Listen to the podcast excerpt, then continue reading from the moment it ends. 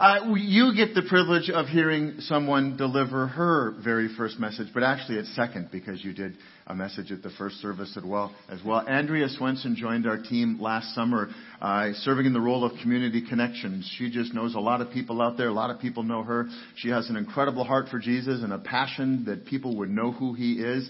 And so this morning, you are going to deliver us the good word from the book of Philippians. Sweet. Would you all please welcome Andrea Swenson? Oh, it's fun getting clapped for. This is the second time in one day. It feels really good. Uh, good morning, church. Uh, thanks for having me. I'm Andrea. Uh, introduce myself a little bit. Went to New London, class of 08. Go Cats. Uh, we have a picture of my sweet little family. There we are. Um, my husband Kyle in the back. We've been married for just over 10 years. He's a rock star. We've got five kids. Garrett is 13. Evelyn will be 11 next week. A little sassafras Ellen in front. She is 8. And then there's, oh no, which one's which? I think Henry's on the right and Burke is on the left. Pretty sure. Uh, they are 18 months old. And if you've ever have you ever prayed for something and God answered in a way that seemed like totally out in left field, but then you look back on your life and you're like, yep, that's what I needed. A case could be made for those two little boys being answered to my prayer for patience. Um, the fact that there's two of them, I don't know what that says about my character, but we are so in love with those little boys. They are sweet, especially when they're sleeping. Um, so, enough about me. Let's talk about Philippians. Uh, Philippians is one of my favorite books because it is the only letter that Paul writes where he's not trying to correct behavior, where he's not uh, calling out sin and, and and telling them to come back to come back to truth. Uh, so it is a picture of a mature uh, church. And so I love Philippians for that, and I love joy. I like to smile. I like to be happy. So I, I just love Philippians. It's an encouragement to my heart. So if you brought your Bibles today, we're in Philippians chapter 3. We're going to do verses 1 through 11. Uh, so, middle of your Bible, flip to the right. Uh, Philippians, I spell it wrong every time. Uh, verse 1. Finally, my brothers, rejoice in the Lord. To write the same things to you is no trouble to me and is safe for you. Look out for the dogs. Look out for the evildoers. Look out for those who mutilate the flesh. So Paul starts with a, a call to rejoice and then a warning. So he's saying, root your joy, root your uh, focus in who I am and in the Lord because there's going to be those that are going to lead you astray. There's going to be people who or those who would lead in a direction that sounds good but ultimately misses the cross. So he's saying if your focus is on me, your mind can't be in two places at once. So if I'm rejoicing in the Lord, I can't also be discouraged or misled. Uh, so saying focus on me. Uh, be diligent and aggressive in your pursuit of Jesus and question any of those who dampen your hope. Um, and Paul is now going to be, in, he's intimately aware of one of those voices that was speaking into the church in that time. See, Paul wasn't always a passionate pursuit of Jesus. He was, uh, Acts chapter 9 talks about a dramatic conversion story. We're not going to go there today, but I encourage you to go back and read that this week. Uh, Acts chapter 9, he's this conversion story where Paul goes from persecuting Christians to now leading them. Um, and so, pre conversion, Paul is uh, one of the Pharisees, and the Pharisees were those who had uh, you were to follow a strict, rigid rules, and you followed all of the ceremonies, and you did all of the things right, so that you could put on this perfect Jewish life and be presented before God as as worthwhile, or as and, and gain eternal life that way. Um, and so Paul is going to say in this next set of verses, in some bold ways, he's saying, I was the perfect representative of what a perfect Jewish life was. But so let's let's go to verse three. Uh, For we are the circumcision who worship by the Spirit of God and glory in Christ Jesus and put no confidence in the flesh. Though I myself have reason for confidence in the flesh also. If anyone else thinks he has reason for confidence in the flesh, I have more circumcised on the eighth day, of the people of Israel, of the tribe of Benjamin, a Hebrew of Hebrews, as to the law, a Pharisee, as to zeal, a persecutor of the church, as to righteousness under the law, blameless. But whatever gain I had, oh, sorry, just kidding. Hold that. We're going to come back.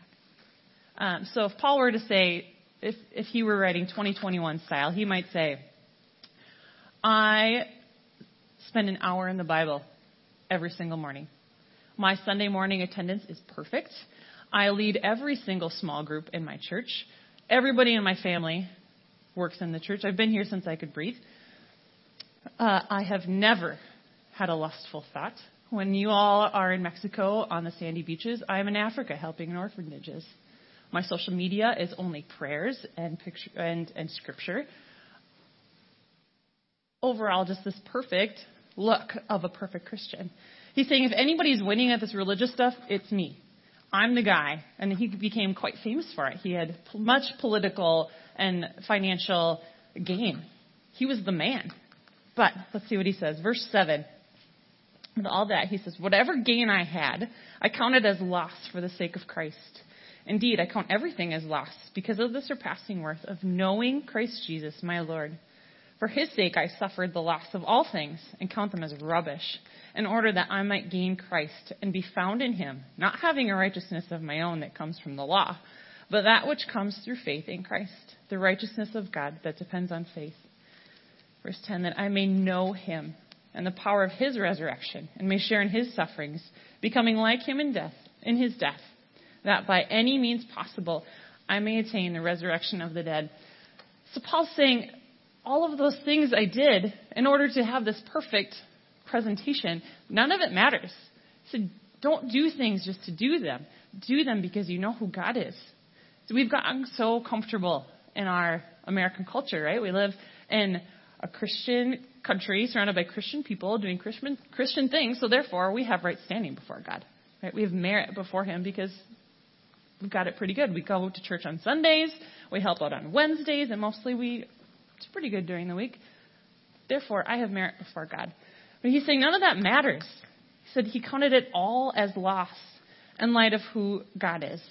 He's saying I can lose everything that I have, and it would be okay because I know where my heart is. Saying life is short, but eternity is forever. And I want more of who God is here in this place so that I can live out a legacy that goes beyond the grave, right? That's not going to die with me at the grave. He's saying joy is found when life is no longer about what I can squeeze out of it and more about how I can further the gospel. Um, a message that's going to be here long after I'm gone. Joy is knowing the one who gives it. So Paul is distinguishing here between works that uh, for cultural identity or, or, having that look on the outside and works that are an overflow of the obedience of the God you know on the inside. He's saying, so, so don't hear me say don't do things. Keep serving, keep praying, keep moving the gospel forward, but do it so the kingdom can be furthered, not so that you can feel good about maybe I did enough this week. So, here's how this played out for me in my life. And oh, listen already. I thought with God all week about this. because um, it's a hard, hard story for me to share, but ultimately, he said, I, I, I don't care. It's my story to share, not yours to keep. So bear with me as we as we walk through this. Um, this mom story for me. So when I was growing up, every morning I'd wake up. My mom was always at the counter. She had her Bible, she had her pen, she had her notebook, and she always had her quiet time there in the morning. She played piano for the churches on Sunday. She always was making food for people who needed it um, she did all kinds of things. And so in my mind, she was this picture of Christian maturity. I don't think that I ever saw her swear. Like, never once. She just was so grounded. Um, my dad, I wish I remembered him. Uh, he passed away when I was seven. Um, but he was the, a conservation officer around here in the 90s. And so I get to hear lots of stories from people who he maybe had stopped or, or um, knew in passing. And really, all of the stories are kind of the same. He would just check their license and count their fish, and then uh, he would talk their ear off and eat all of their snacks, and then he'd leave. So I don't know. I'm pretty confident that he knew Jesus, uh, and so I'll get to ask him one day and, and hear his stories. But my mom, I remember, and so when I was 16, um, and then, whew, for three years after that, my four older brothers and I we walked with my mom through just a really, just a fierce battle with cancer. Um, and towards the end of her life, one Sunday morning, I got to, I was in church by myself and because that's what you did. And at this point in my life, I wasn't really sold out for Jesus. I didn't really believe that he was who he said he was. I just, I, I wasn't sure. But I was in church to, you know, check that church box. I was there. We're good. Um, so I'm sitting in kind of the front left uh, part of the church. And partway through the sermon, the pastor looks at me and goes, I, I talked to Cindy this week. I talked to your mom. And I'm like, have no idea what the sermon is about so far. I wasn't really paying attention. So this was Sunday, and my mom passed away that Wednesday. So these are really the last days um, of her life. And he said, I, I went to see her because I needed to ask those end of life questions. Um, said, I, I have to ask the, how are you feeling? Do you know what happens next? And he said, she rolled, eh, she, she interrupted him, she stopped him. And he said she spoke with just this full confidence that she believed every word that she said. And she looked at him. And she said, Pastor, don't worry. It is well with my soul.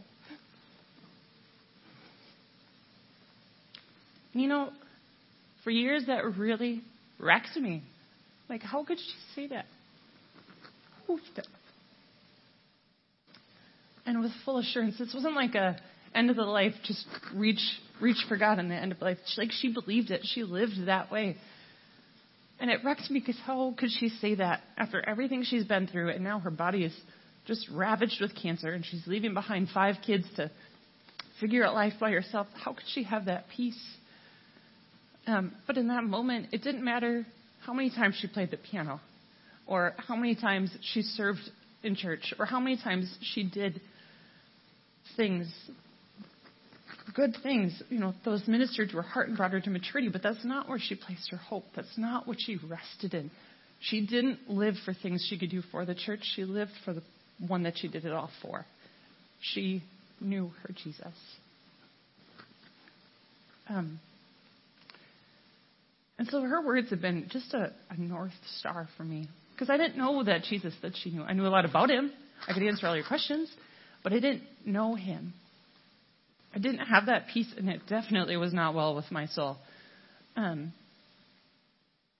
and so I've been taught my whole life that God is good and He wants to have a relationship with you, that it's not just a religion. But it wasn't until just these last probably two years that I had quieted my heart enough to just let God's truth flesh out in my heart that we can't strive for perfection. We're not good enough for that, right? I'm not good enough for that. But when we intimately know who Jesus is, we can be before Him righteous. See, when we don't know Him, we're never sure if we're right before Him. So we do what feels like it's like we're doing the right thing, but we never know. We don't have assurance. But God is perfect, and we are not. We are full of sin. We grumble and complain, right? We have selfish ambition. We have addictions and all other amount of sin. But when we know God, because of Jesus, because He took on our sin on the cross, we can come before God as righteous. And when our life comes to an end, and we stand before a holy and just God, completely unworthy of Him, completely broken. But when we know Jesus, at the end of our life, when we come before God, Jesus steps in front of those he knows and those who love him. And he takes on the wrath that was meant for me. And he says, This one's mine. She belongs to me.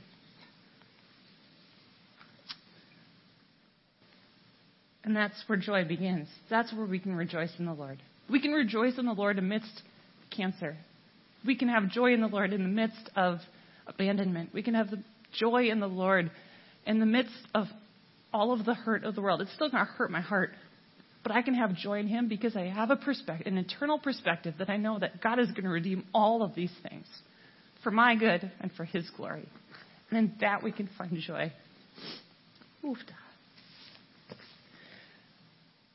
Joy is found when our hearts can rest. So, church, do you know Him? And not just about Him, right? The devil, the devil knows Jesus and they shudder.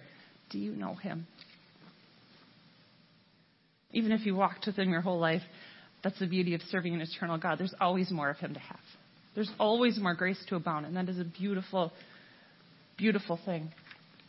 So I want to leave you a couple practical takeaways. Uh, in my life, looking back, three things were very clearly present in those times that I was growing and maturing in my faith, and they were absolutely absent in seasons of doubt and drought in my life. Number one is prayer. If you want to know Jesus more, pray to. If you want to have that deep relationship with Him, that it can be well in your heart, pray to.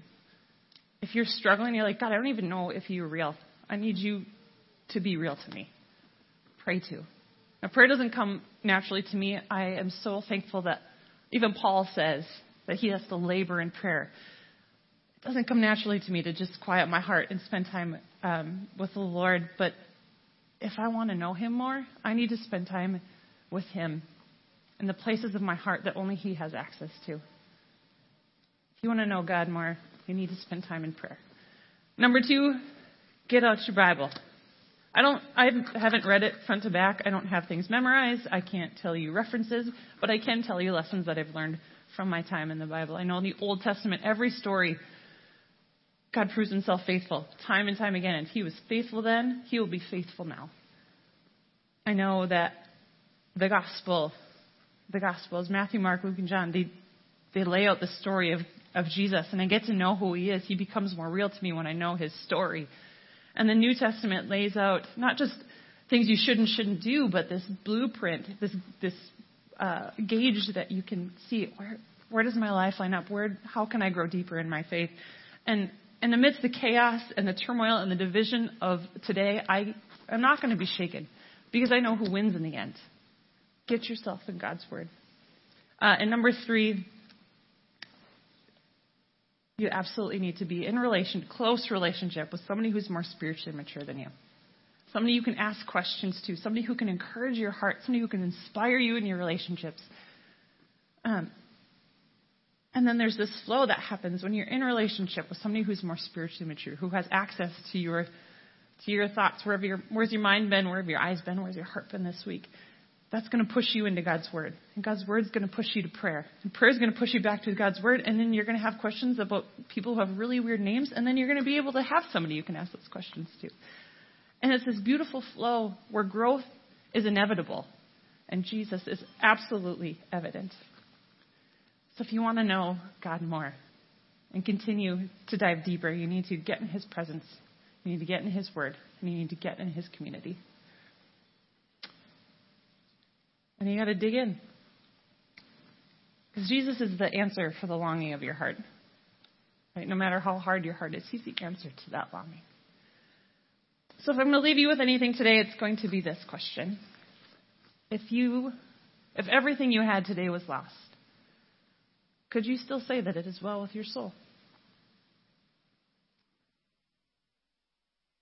What's your answer? Let's pray. Heavenly Father, I thank you for this time today. God, I thank you for your word. I thank you for your faithfulness. God, you meet each one of us where we're at, and you love us just the same. You know the depths of our heart, and you still went to the cross for us. Thank you for who you are, God. You are so good. Amen.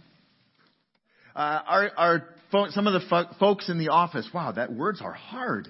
Some of the folks in the office that are a lot more fun and creative than me thought there might be a really cool way to kind of take this message in Andrea's uh, sermon today and to maybe share it with you in a little bit of a different way. And so we're going to show that video now. Hello and welcome to my lab. I am Dr. C. Clearly, and today I'm going to be sharing with you an object lesson about how to be more like Jesus. Now, for instance, we're going to take this vinegar and we're going to say that it's Jesus' teachings. And these different substances are going to represent a relationship that a Christian would have with Jesus. First, we have powdered milk.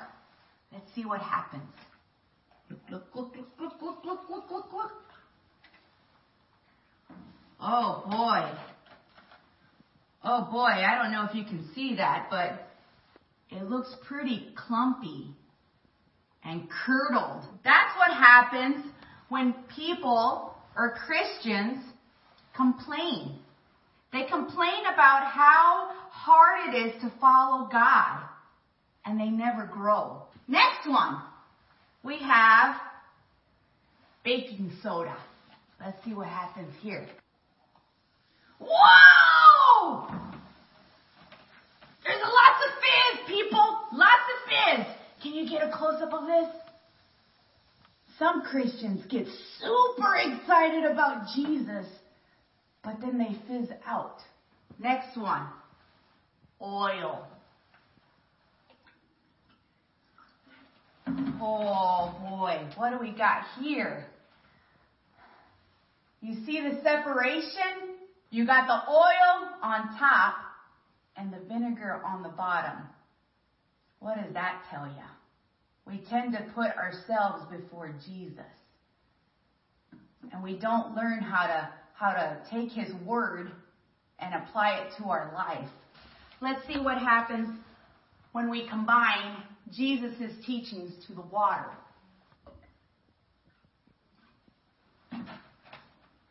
Whoa, look at that. I mean, I know I'm Dr. C clearly, but are these glasses playing tricks on me? It looks like water, but it also looks like vinegar. I tell you what, I can smell that vinegar. It means I can see Jesus' teachings through this one. So the water is part of the vinegar. I think this is the way Jesus wants us to be. If you look in your Bible and you turn to 1 Corinthians, I'm going to grab my Bible real quick. You turn to 1 Corinthians. I need new glasses. 617. It says, But he who is joined to the Lord becomes one spirit with him. That's exactly what we were trying to show you here. This is the type of Christian that Jesus would want us to be. He wants us to become part of Him. In the same way, we can be Christians who become so much like Jesus that people see Him when they see us. I hope you enjoyed our object lesson today. I'm Dr. C. Clearly, and I will see you later. Bye.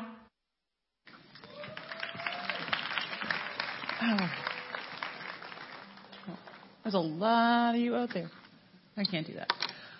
Isn't she great? I hope we get more of Dr. C. Clearly again soon.